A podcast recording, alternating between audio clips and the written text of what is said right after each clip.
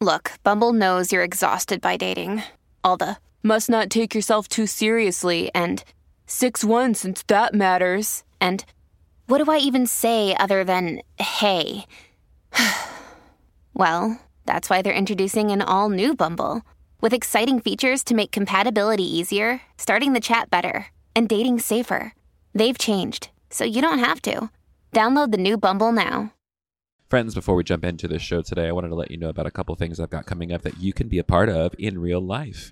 First of all, Theology Beer Camp is back October 19th through the 21st in Springfield, Missouri. Go register now and use offer code Kevin Garcia GodPod. Yes, the entire thing, Kevin Garcia GodPod, to save $25 off your registration. It's in 70 days. It's going to be so effing fun. I had a ton of fun last year. It's a bunch of live podcast recordings with a bunch of wonderful people, all while drinking some really delicious craft beer. Like, so if beer's your thing, or just hanging out with other nerdy people who want to talk about spiritual shit, this could be for you. Other thing I'm going to be doing, I'll be at the QCF, that's the Q Christian Fellowship National Conference happening in Albuquerque, New Mexico, the first weekend of January. I'm going to be doing a workshop and hopefully doing a little unofficial book release party. So if you want to come, you can go to qchristian.org and get signed up for the conference there. I love you so much. Let's get into the show. You are listening to an irreverent media podcast. Go to irreverent.fm in your web browser to find more dope ass podcasts like this. Now, on to the show.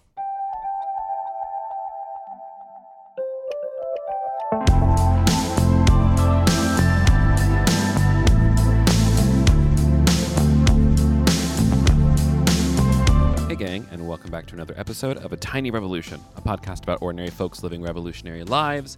I'm Kevin. Been gone a while. You know why? Because depression can really take it out of you sometimes. And I feel like it's lasted the entire length of Mercury retrograde. Um, and at the same time, I've just been working on myself, keeping my head above water you know, paying the bills. And now I'm at a place where it's just like, okay, I just got to get this content shit done by any means necessary, which is why I'm recording outside on um, on my phone using a little podcast mic for a phone um, because I just can't sit at home anymore. I need to get I need to get out in the world, and I'm just you know record here or, or no podcast. So I'll just I'll say let's do the podcast, right? So, super glad to be back with you. Thank you for your patience. Thank you for your continued support and kindness. A lot of you have reached out and said very nice things. So, I love you. I hope you're doing good. Uh, I just want to let you know before we get into today's show if you want to, I'm going to be at Theology Beer Camp uh, in October. I'd love to see you there. You can go to theologybeer.camp for that. And I'm also probably going to be at the Q Christian Fellowship National Conference in Albuquerque, New Mexico, the first week of January. My best friend Miles is doing um, a keynote. And I just think that's great. And that is the same week that my second book, What Makes You Bloom, uh, practices for cultivating a practice for connecting with your divine self. It's all coming out the same week. So if you want to celebrate with me and do a little, like, you know, book release jam fun time adventure, in Albuquerque, um, come to QCF. If you want to, go check out uh, qchristian.org or just search Q Christian Fellowship, and I'll see you in Albuquerque. It's the big, by the way, if you don't know what it is, it's the biggest gathering of queer Christians in the world. So if that's your gig and you want to be surrounded by some really wonderful people, I'd love to see you there. Okay, enough talking. Let's get into today's guest. This is somebody who, like, if I'm being real, real honest, I have just admired for so long. And then she reached out to me to ask if she could come on my podcast to talk about her new book. And I was like, so what? You're, you're Dr. Chanequa Walker Barnes. Are you kidding me? The, the Dr. Chanequa? Um, if you don't know who she is, what's wrong with you? But two, if you don't know who she is, she's a highly esteemed scholar, theologian, clinical psychologist, and her work focuses on healing the legacies of racial and gender oppression. She's a professor of practical theology, woo, woo, at Columbia Theological Seminary, where I went, yes. And Dr. Chanequa is the author of Sacred Self Care I Bring the Voices of My People and Too Heavy a Yoke. With her compelling insights and thought provoking work, she has emerged as a leading voice in the pursuit of social change and healing in the Christian church. Um, we talk a lot about her new book, and we also talk a lot about like what it is to create practices that actually work. We also critique the um, the system of seminary a little bit and talk about how seminaries often don't teach people spiritual practices, but rather how to run an organization. Really, really fun conversation. So, if uh, if you like my stuff, you're gonna love her stuff. So go pick up all of her books. Um, again, the book is called Sacred Self Care. It's available everywhere now. And yeah, I think that's gonna be it. Um, grab yourself something to drink, cozy up with something nice, and let's get into my conversation with Dr. Chanequa Walker Barnes.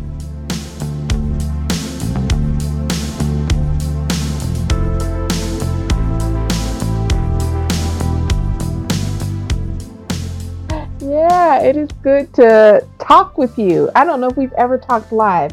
I No, don't think I don't we think so. have.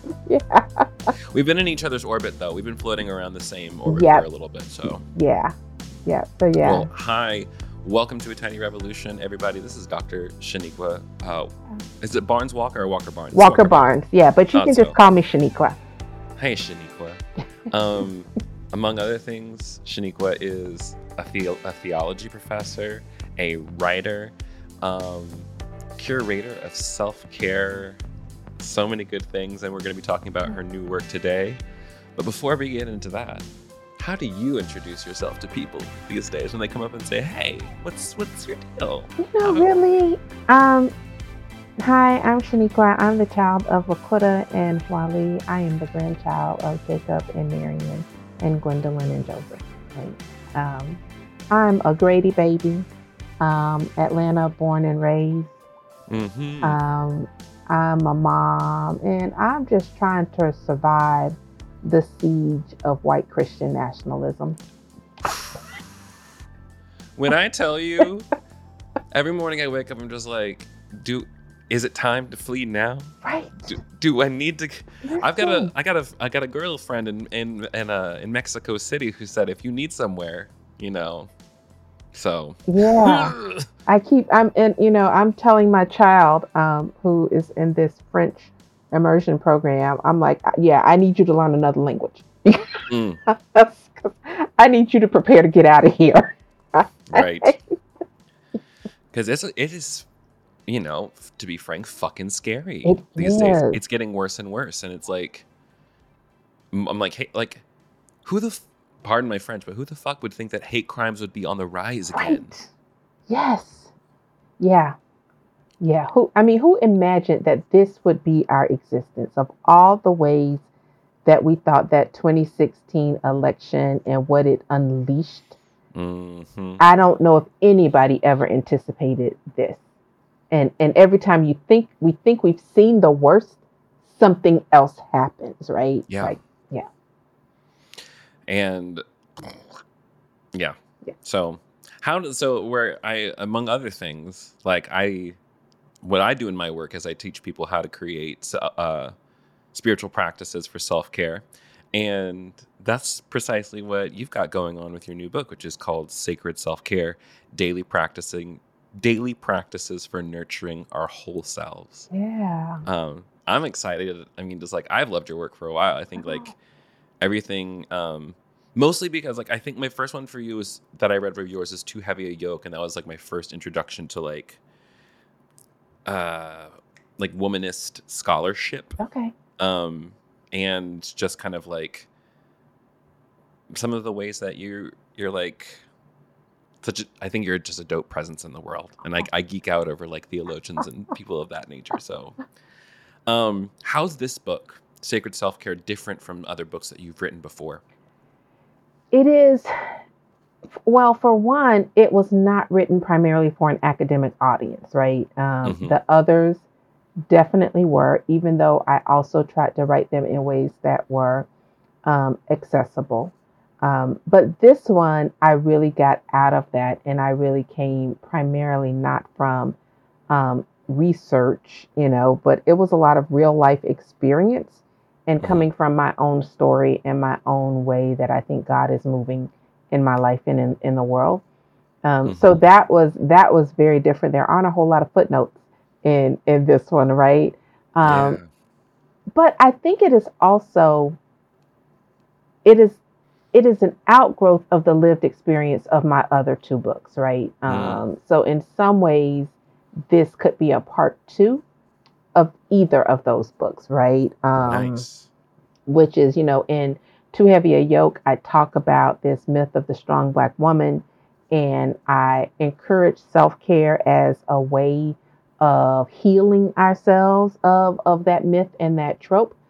This, I think, operationalizes self care, right? Is Mm. okay, so now, now this is what self care looks like. Yeah. Um, and similarly, for my second book, I bring the voices of my people, which is about racial reconciliation. Um, some of that book talks about the stress of doing this work. And so, Mm. again, this is how do I sustain myself for this work of racial justice, right? For the work of being a disruptor in Christian spaces, in academic spaces. How do I keep myself going in the midst of that? So I think this is like, yeah, it's it's the continuing story. hmm Yeah. That's exciting. And I love that because I think a lot of, especially, you know, I, fin- I finished up my seminary journey, and what I noticed is that seminary did not teach me about having a spiritual practice or having a self care practice at all. And I think it kind of like, it didn't teach the opposite, but like it just put like such a burden on the academic side of things that like I understood theories about God better than I understood uh, my relationship to God Yeah. and it was on my own that I had to like pull these things together because a lot of folks like especially even on church on Sundays is like we teach about theories Right. but we, we we rarely teach about like how do I have a relationship with this thing that I call God Right. We'll teach doctrine. We'll teach you um, what you're supposed to think about scripture, right? Right. But we won't teach you how to develop, like, what are the practices for developing your own authentic spiritual identity, Mm. right? Um, yeah. And it's, it's so bizarre that seminaries have become like that. A lot of seminaries, um, my own seminary, we had one required spiritual formation class when we Hmm. first entered.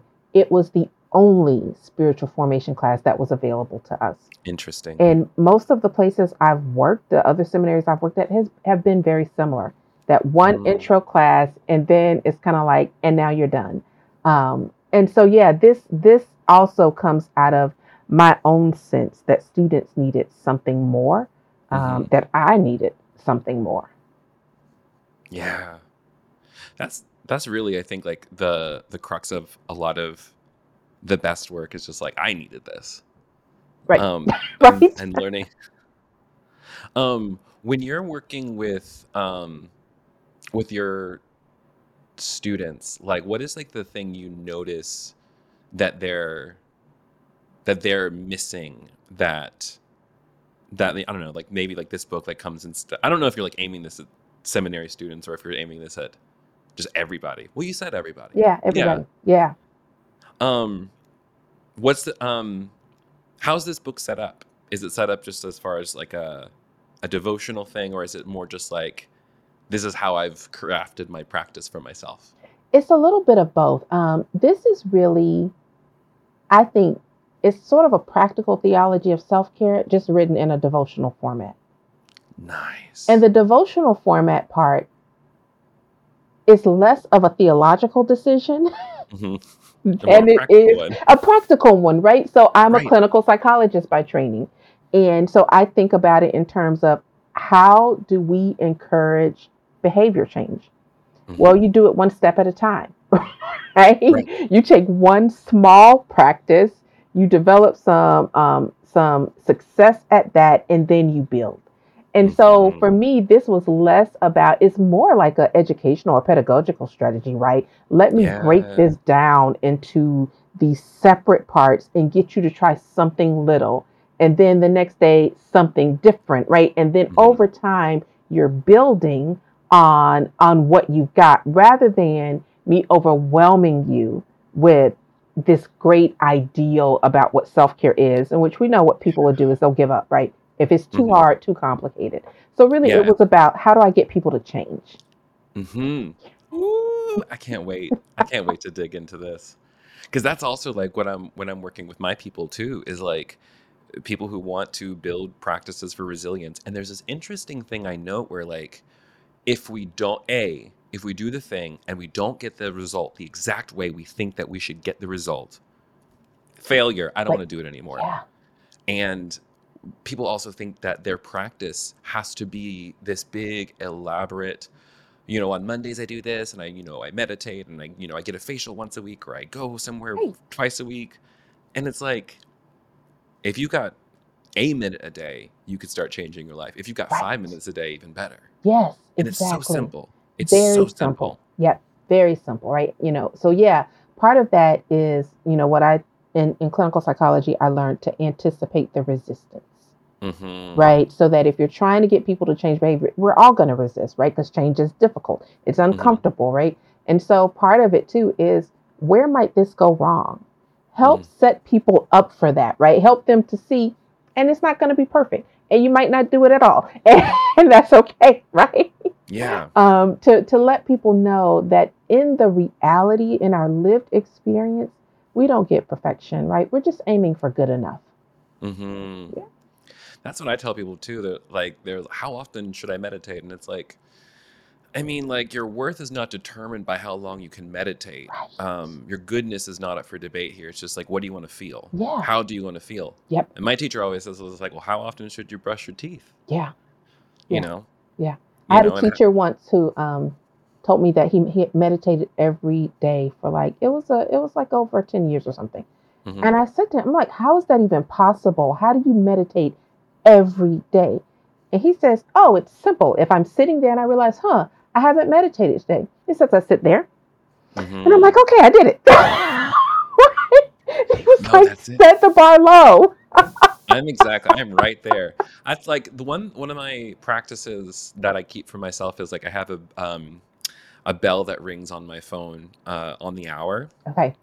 and so I hear a little bell. It's it's, it's I borrow it from the Thich Nhat Hanh's practice, where every hour they have like the bell in Plum Village, Yeah. and everybody stops and pauses and Yep. breathes. Yep. And I keep that practice for myself, where it's just like. If I realize that that day I haven't meditated or didn't do my practice, I'll stop stop. right there. Yep. Or or if I'm driving, I just, you know, that one deep breath in. Yeah. And like if like if you can't give yourself anything else, can you give yourself 60 seconds and people are fooled Yeah. into thinking that they don't have time or Yeah. can't. It's weird. It It's is. weird. It is. Yeah. We set such heavy burdens for ourselves. Like there's a way in which self-care can be very burdensome. Hmm. And I have at times fallen victim to that, right? I set up my ideal of what should be done. And then because I'm a perfectionist, right? I think Mhm. anything short of that ideal is failure, as opposed to celebrating every single success, no matter how little it is, right? Celebrating not even success, just Mhm. effort, just the fact that I had the intention to do that for myself is amazing. Yes. it's like I'm just like you got to look. It's like that's changed behavior. Yes. That's proof that you can change. Yep. Yep. And your ego is going to be just like, well, it was like one time. I'm just like, well, then do it two times, Right. and then and then do it three times. Right. Yeah. Um, question for you. This is like a psychology question. That's a little bit of like a departure, and I don't know if you even know the answer. Um, it's about imagination and trauma a little Mhm. bit. So, what I know when I'm working with my students and I'm teaching meditative practices, fun technique, good technique to use, visualization. Um, and I've, uh, you know, I'll say like, I want you to think about like, you know, whoever's coming up right now, your younger self, whatever thoughts coming up, and usually we'll say it's like five year old self, seven year old self, six year old self, 17 year old self. And some people have so much trouble with just picturing a younger version of themselves because either like they've been cut off from that or it was super traumatic. And so like it's really hard for them to access that part. And I was talking with a friend of mine or a client of mine, and I was like, oh, this is like, it's like, well, how do I know if like this is real? Like I can, you know, quote unquote, see myself, but just like, it's almost like people don't take it seriously. It's like, that's not real. Yeah. Me picturing myself in my head is not real. Yeah. Only this feeling I have in my body.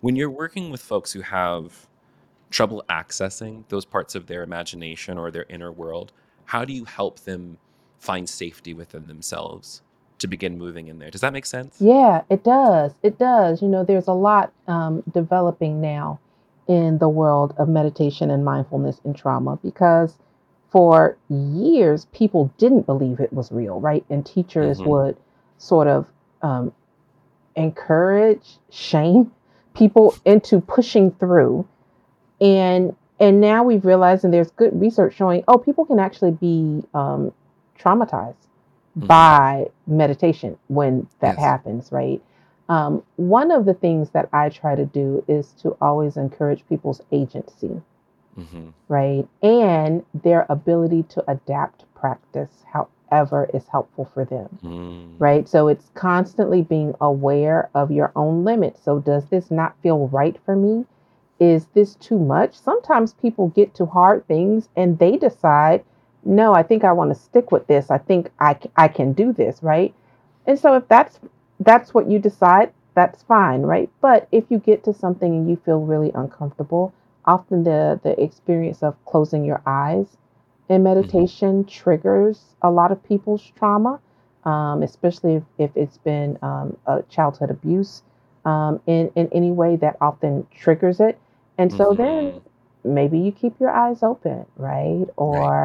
Maybe you have to stop and ground yourself during the practice. But I, you know, in teaching meditation, I always encourage people to do what's right for you. I'm going to give you what hmm are some some guidelines and practices that work for a lot of people but that doesn't mean it's going to work for you and you have the power to make the practice yours right because Mm. that's what trauma does is it disempowers us hmm right? And so we don't want to we don't want to um, reinforce that sense of of a lack of power through our teaching. So it Right. becomes what what feels right for you right now. And hmm maybe eventually people will get to where they can do the whole practice where they begin to feel more safety in their bodies right? But hmm then maybe that will never resonate with them. Yeah. yeah. And then maybe you need a different form of practice. Like maybe practice yeah um I know for me, like if I'm if I'm sitting on the mat and I'm just not feeling it or whatever it is, sometimes it's a it's a, like I need to go take my body on a walk. yep Sometimes I got to shake my ass in the living room to yes Renaissance because tis the season. It is the season right right sometimes we need a different and i think the the you know one of the things i try to teach people is like expose them to a range of practices because at any given time what we're able to do like there's some days i cannot sit on my cushion to save hmm my life. Like it's just like it, it's not happening today. Yeah. Just like I can't it's like for whatever freaking reason, I can't get off the couch to go 10 feet over to the other side of the room and sit down and talk to God. I just can't do it. i can't do it. So then can i just stay on the couch and spend a minute right here? Can i do hmm that? Right? Like or yeah can i maybe i should walk or maybe i need yoga or maybe right it's maybe it's something different. And i think the more tools we have the more we're able to just see it as okay my practice is going to take a different form today.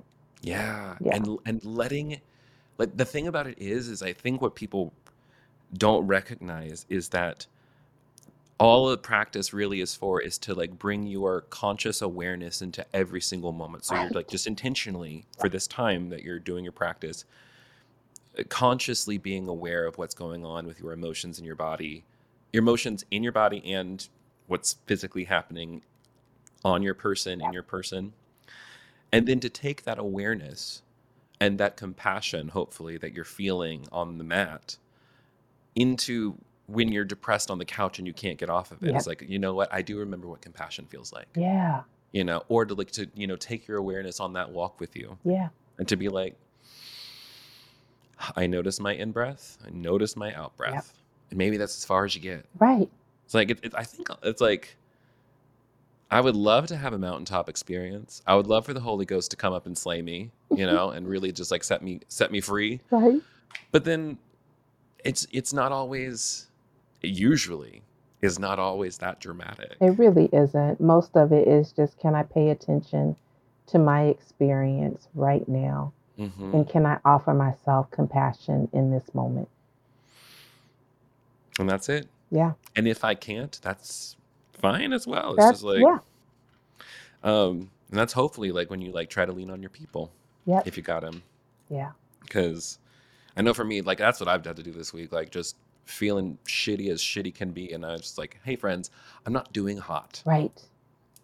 and um at least for me in church it was like they were telling us like you know you got to choose joy you got to do all these other things and it's like oh my and also just like no such thing as self-care because the self was lost within the white evangelical megastructure Yep. and none and a lot of us aren't learning like relearning that when we leave Yeah. That is so true. We take those, we tend to take those negative messages with us. We've internalized them and we're not working to uncover them, right? So we we, we leave the space, but we take the toxic ways Mhm. with us, right? and even i think sometimes too like from at least for me like i was when i left those spaces i was still pretty like hyper focused on the pain because i didn't have the tools or the community or the experiences yet to say like i can still build a beautiful life for myself outside Yeah. of that that's what a lot of i think a lot of folks like they i don't know they, they say like this is why visibility is important Yeah. so that other people can like have they can see that and see oh i can go second i don't have to do this first Right. somebody else has done it before Yeah, yeah. Or even knowing that the pain is part of the process, right? Like, Mm. okay, to recognize, you know, I think sometimes people think they leave these spaces and now I'm free and I've found this new thing, but actually you're still in your in the period of pain. Not even Mhm. necessarily healing. You're still in the pain and the grief Ooh, of loss yeah. and navigating what you thought life was going to be like versus what it is, right? Who you thought your people were. Um, the loss of knowing that like those con- those connections were conditional, right? Mhm. Like there's the I'm leaving, but I'm going to carry my friendships, and then you realize you're oh it's like it's it's we're you and i are both like crack- cackling now but at the time so is- sad. it it's is. devastating. It is devastating to realize that the people who told you they loved you every day are utterly disinterested in you when you are no longer part of of that space. So there's navigating all of of that and sometimes we think that the leaving is the healing part and it's not right? No. it's it's a doorway or it can be a doorway. It's the jumping off point. It's just the jumping off point right? And so then we still have to feel the pain of of of that. And then and just recognizing the pain i feel right now the anger the resentment i feel Mhm. right now it's okay. It's part Mhm. of the process. It's part of my grieving process. Let me just let me not force that away but let me just be with it and know that i can survive this or know Yeah. when i need to support to survive this that that's part of the journey too. And in that space, learning to direct the anger and the sorrow outward yeah. and not towards the body or towards the self. I think, and this is a, a working theory I have, is that a lot of us um, have like a lot of anger towards our past self for like the things we believed or did or practiced and the ways that we may have caused harm before. And we really have a lot of guilt about our past self. And I want to look at people, I'm like, do you recognize that you were lied to? Do you recognize that you were fooled? That you were bamboozled? That you had uh, truly like the wool pulled over your eyes? yeah and to to look at people and say like not everything that happened was our fault. Right. I Yeah. mean sure we opted in at some point because of, of our brainwashing but if you can recognize that the years that you spent there i'm just like you were afraid. Yeah. And that's not your fault. Right. That little and that little bit of space that you can give to say if you're going to be angry get angry at the, at the person who did it. Yeah. get angry at the church who hurt you. Get Yeah. angry at the system that is so preve- uh, prevalent. Yeah and hurting so many people like yeah like you did not start this Right. you escaped this and Right. that's worth celebrating Yeah, yeah. M- most of us have no choice about our religious indoctrination.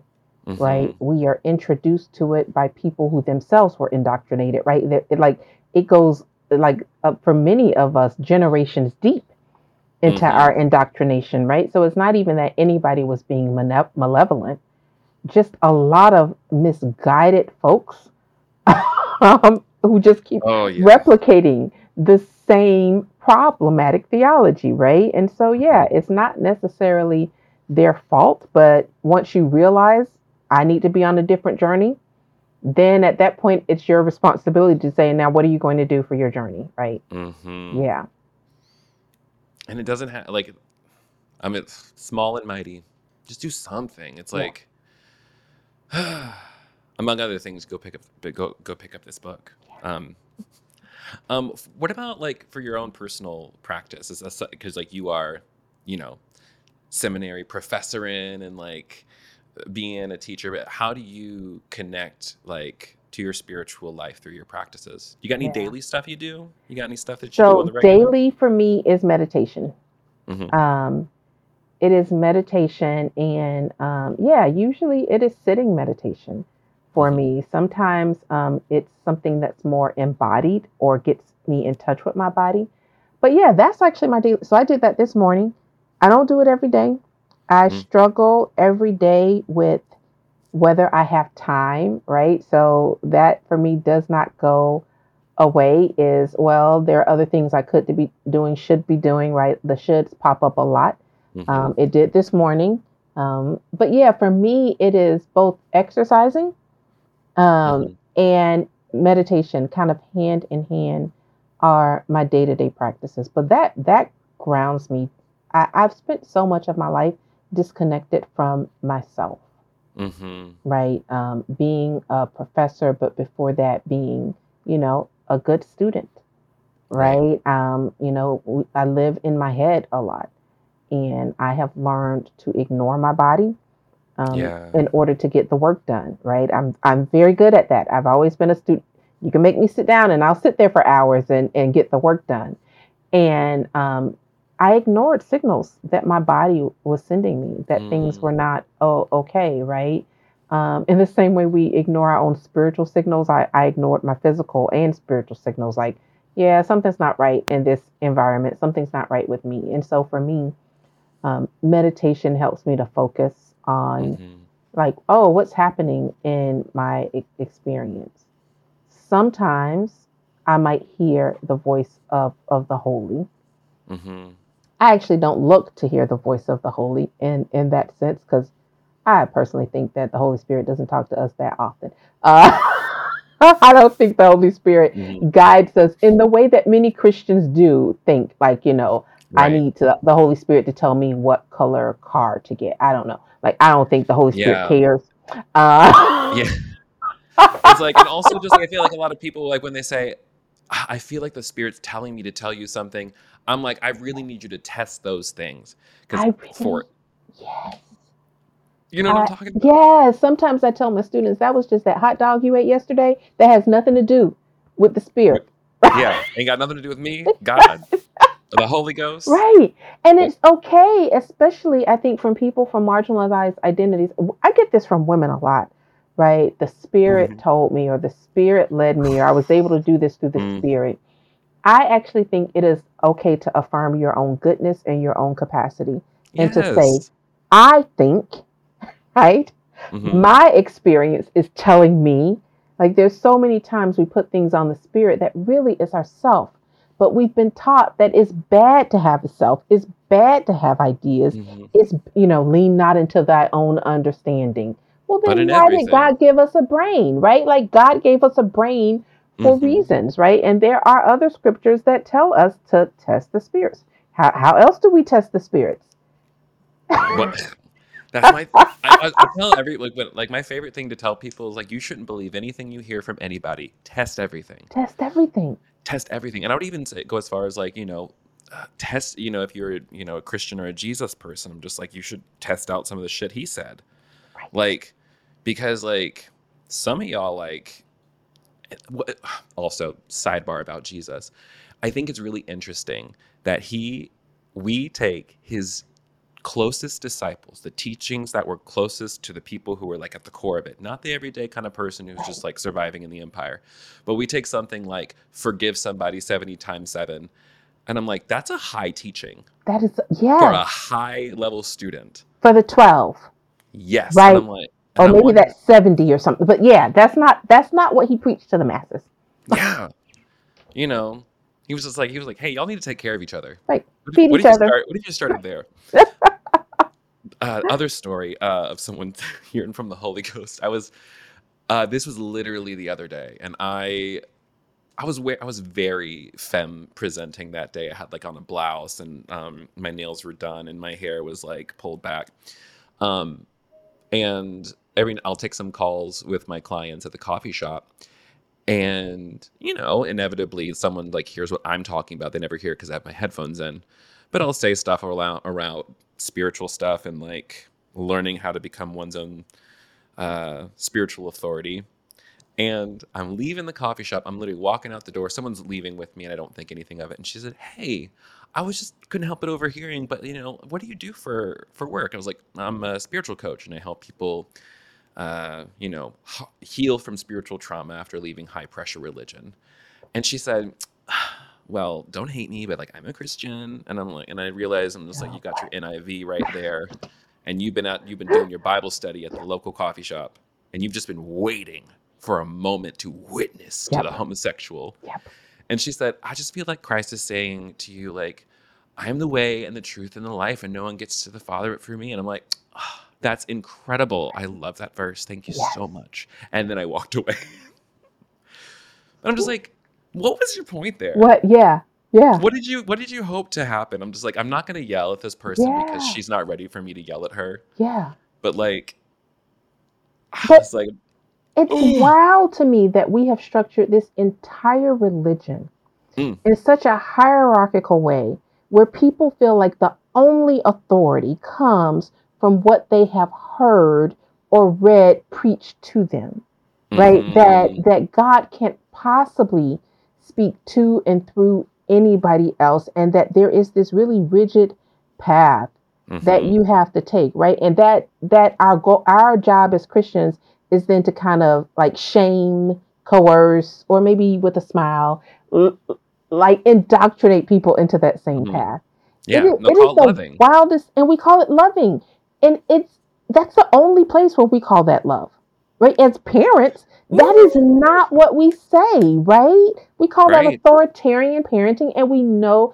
that it is unhealthy as fuck right like mm-hmm. why are we saying the church needs to model what we know is bad and it's not good leadership right in leadership studies they don't tell you to do like that in parenting but somehow in the church mm-hmm. this becomes the model yeah it makes like, hey, no make sense. Make sure that you reproach a stranger in a public. stranger, right? Like, it's yeah. people are, so, you know, whiteness be wild. Yes. They, and the thing is, like, I can see, like, rewind to just uh almost eight years exactly. Um, so I came out eight years on the 9th of September. Okay. It's my out anniversary. Oh yeah. Um, but like I can remember those moments where like I felt uncomfortable trying to like talk to Jesus about people because that was it was never a free conversation about how the teachings of Jesus improved my life. Oh. It wasn't a talk about how my spiritual practices were giving me insight into Nope. how to love people better or myself better. It was always, hey, I I'm just really concerned for your soul. Yeah. I'm really concerned at your behavior. I'm like, it's always I'm concerned for your Yes. Behavior. Yes. Never. And it's always behavior. It's it's always are you following are you externally following the rules or at least looking like you're following the rules? That becomes the guide as opposed to um Mhm. not even I mean even that relationship with Jesus, right? Right. Uh, that talk the way that people use it is still about am I following the rules? hmm right and, and and am i doing the things that have been proscribed to me by the religious culture as opposed to am i deepening my understanding of how God is moving in the world, right? Am I drawing closer to myself and I'm drawing closer to other people? And am I living in ways that are more just and righteous and more concerned about how people are actually doing? Mm-hmm. What a concept. Yeah. Inter- interesting or different question too.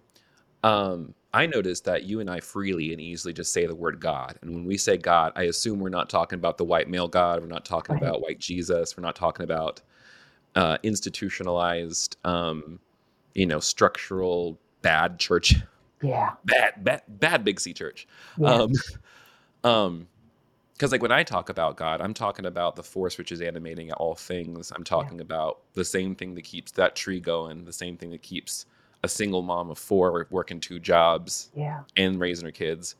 Whoever that God is, Yeah. that's who I follow. When you talk about God or you imagine God, how do you conceptualize of the divine? Yeah. Because I know it's a big, broad question, but I would love It to hear. is. You know what? I take my answer from The Color Purple, where um, Mm. the book, not the movie, but Right. the, the book takes the form of letters that Celie is writing to God Hmm. and telling him, um, and it's a him in that case, telling Right. him about her life, right? And then at some point, Celie stops writing to God and she shares this with um, Shug, with her lover. And and she says, I don't think there's there's a there's a God, right? And Mhm. and Shug says to her, I, I think you've been writing to the the wrong God. You've you've been writing to some great um, blue blue eyed, um, Mm. white haired white man in the sky. Um, and essentially, those people have never been interested in what uh, a black woman in the South has to say, Right. right? And so and so Shug tells her, that's not God. You're, you're you're writing to I don't know who you're writing to. You're not writing to God. And and and Mhm. and, and Celie's like I don't know what God is anymore. And Shug says, I believe God is one who gets upset if you walk past the color purple in a field and you don't notice it. Yeah. Hello, somebody. So God to me is um, I was in the Smoky Mountains last week Mm. and I'm watching this and saying, God set this up, right? Where this is God, personified God, universal spirit. God Mhm. set this up just for God's own delight. Mm. It didn't matter if anybody else was around to see it. God was just like, I I can, therefore I shall. Right? Um, to me, a God who delights in beauty Mhm. and who decides to just make beautiful things. And then sometimes also decides to make things that we're like, that's really ugly. And what purpose does that serve in the Mhm. world? Like, why do we need, why do we need snakes? Like, why? And Why do we need those creepy crawlies? Why, do we need the those, right? But God's like, because I can. Because I am create. Because I am. Because I am, right? And so to me, that creative energy and Mhm. the whimsy and the also sometimes the the not so great all of that all of Mhm. that is god it is all and it is all holy Yeah. right um so yeah that increasingly i think i have a very pan-african um view of Mhm. of of god which is not this thing that is separate from Mhm. creation but this thing that flows through Mhm. everything and Yeah. everyone, right? None of us is separate from God. We just may not recognize our connection to God. We may not have embodied that yet, Mhm. but it's there. Right. Something, of course, in Miracle says that I just will repeat till the day I die is you think you have many problems, but you just have one. You believe you are separate from God. Wow, And it's like, that's so good. it is. And it's like, is if so you can good. get that one right, That if you one. Yeah. It just it like it blows my mind and it gives me chills even to think about that i'm just like oh because if i get that like all of my fears all you know even like you know maybe even my depression in some ways like because like if i can remember that what it's like what do you mean i'm one with god that's Yeah. incredible It is. and it's like all the things all the beautiful experiences that have happened all the really hard experiences that have happened like that like it, it allows me to like not see god as like this far off angry father yeah. over there who hopefully When I come to the other side, we'll say, Well done, good and faithful servant. Maybe, hopefully, if I've done enough. Yeah. But this one causes the earth to spin every day and sees fit for me to keep breathing. Yeah. And I'm like, Oh, okay. right. And that kind of awe. That to me, that's that's the feeling of God or the feeling of just that wonder that Yeah. just I run out of words because I get so excited thinking Yeah. about whatever this is, this unspeakable goodness. And I I just want that for more people. Right. Yeah. Hmm. The enormity of it. You know, I think a lot of us who break from the church or the tradition we grew up with, Mhm. people assume it's because we don't take God seriously enough or we don't take scripture seriously Right. enough. I think that is it is often the opposite. That we Mhm. are often so in awe, right? Um, Ooh, that we recognize that God is so much bigger than what our traditions My, have my. taught us, right? And we are we we are just not content to try to um, put God in a in, in sort of this thimble size of faith, right? We're just I can't do that. like it's so much bigger than me. Um, yeah, I can't. I try. I can't try to control this thing. I can't try to structure it with all this doctrine. It is so far bigger than that, and anything we know, it's just a tiny amount of it, Mhm. right? Yeah. and being able to just to not be like it's and that is kind of like what what the lifelong spiritual our spiritual studentship Yeah. is it's like i don't like it's like god is endless Yep. and if i if like the if that means the pursuit of god is also endless which also means like i'm a part of that endlessness and it's like i can keep going i can go deeper i can Yep. always go like there's always more there's Yeah. always more and it's like what a wonderful ideal to pursue at least from where i'm sitting it feels like just a wonderful feeling of you know i'm i'm part of this what is uh what is her name mary oliver Ah. Yeah. announcing your place in the great family of things if you can recognize your place in the family of things Yeah. Yeah. That's yeah. That's good. Mhm. That you have a place. That we all have a place, right? Um, God is so curious. I I think God Mhm. is incredibly curious. I mean, I think you kind of have to be to create humanity. yeah Right? like, like, like let me a- create these people with free will and see what they do. Yeah, it's like they're like it's like it's like I was like I was like oh, like and one of like the there's a Rumi poem and it says um, God and I are two fat men in a boat constantly bumping into each other, laughing, turning away back to our fishing poles and forgetting the other is there. And it's like I Oh, that's, yeah. that's really is it's just like I yeah. if I have like the will to just like see what's going on, it's like, oh my God, God. Yeah. And that's how I kind of see it. Like, I think it's curious and I think it's like a playful feeling. Yes. Like, I I think so too. Yeah, I I think so too. And I think we dishonor God hmm, when we try to restrict people's spiritual path so much that they can't actually feel that same curiosity, right? mhm, Like they yeah. And so much of it is what we do. We make people anxious about getting all the rules right mm, as opposed to look at this world. There's a lot here to just be curious about and to Mm-hmm. wonder um, uh, about, right? Even about our ourselves, right? yes. like Even about our body, our like, bodies. our bodies are like, like, people don't like, I get freaked out in the best way. I'm just like, how do you, first of all, where am I in here? Yeah.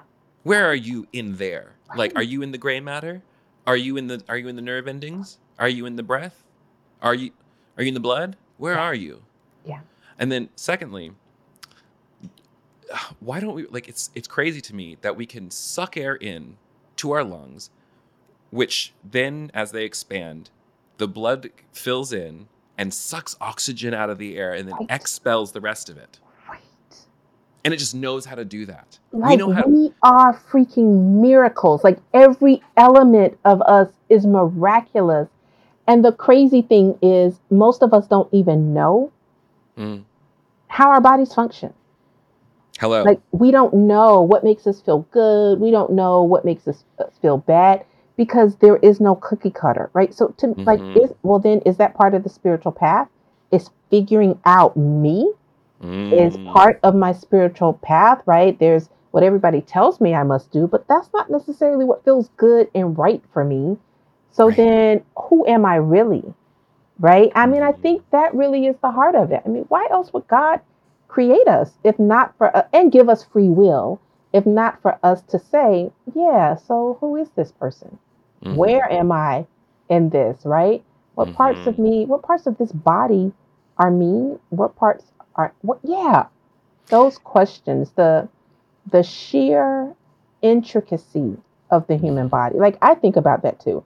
I'm like processes of elimination. That is wow to me. Yeah.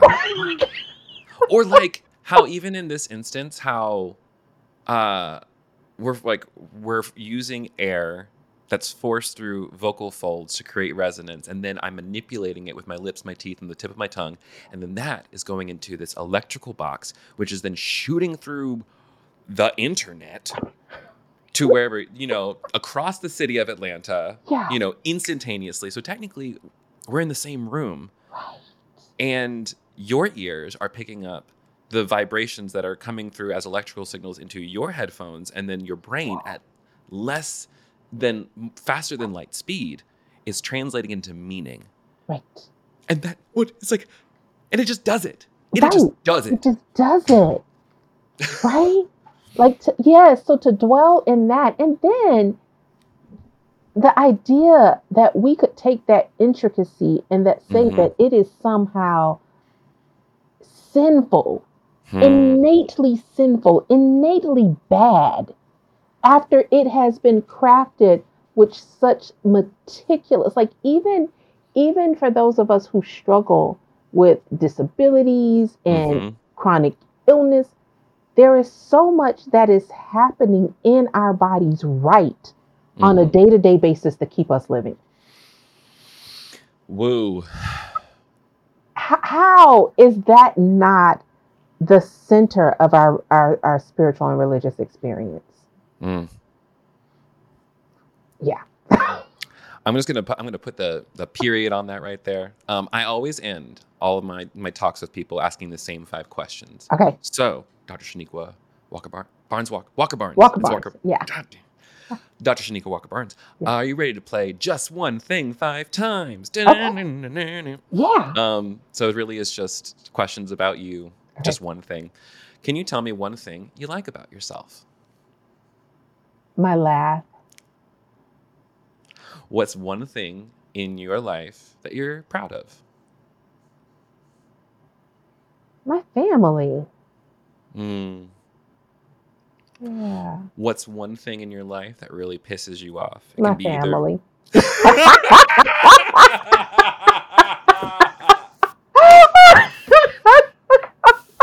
oh my god. That's it. Yeah. Y'all want to hear you want to hear the voice of you want to hear the voice of a saved woman? That's a, that's an honest woman right there. She told the dang truth. Oh. That's it. yeah. Um what's one thing that you're really dedicated to or just regular dedicated to? My health. Yeah. Mhm. My health and learning to love me. Mm. learning to love me, learning to to really to thrive under the siege of white Christian nationalism. That Yep. yep. Ooh, we're gonna start a support group, y'all. I'm just Uh, who, if you actually, if you're not a part of a local little thing, if you don't have community in your local group, I have visions in mind. I want to be able to like help facilitate like new spiritual communities all over the place and teach people how to do that. That's another conversation for another I time. love that. Um, what's one thing you want to do before you die?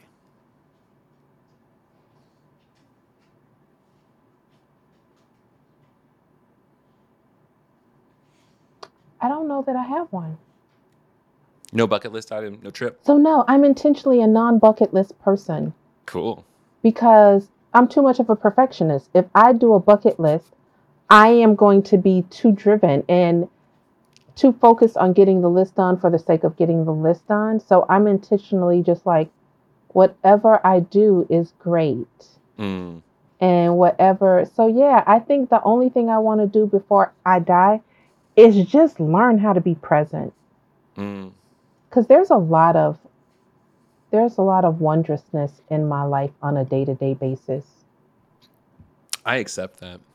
That's such. That's a good answer.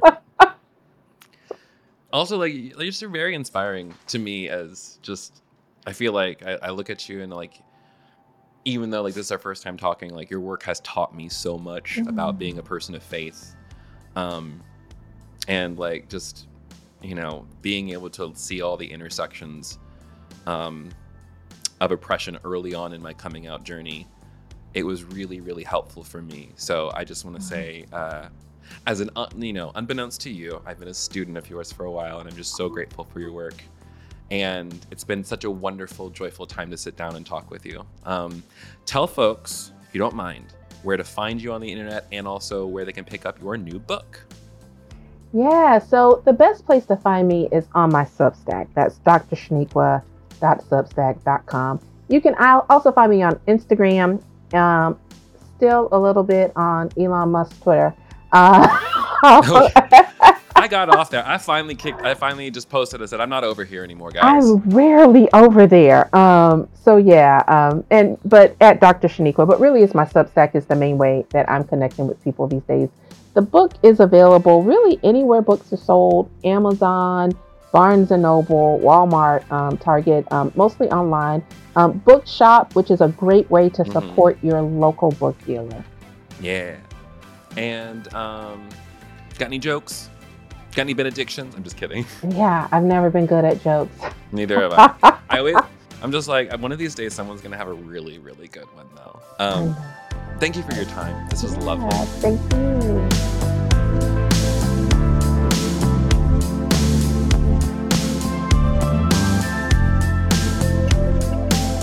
And that was my conversation with Dr. Chanequa Walker Barnes. If you want to follow her, go to her website, which is drchanequa.com. That's just drchanequa.com. And follow her across the internet at Dr. Chanequa.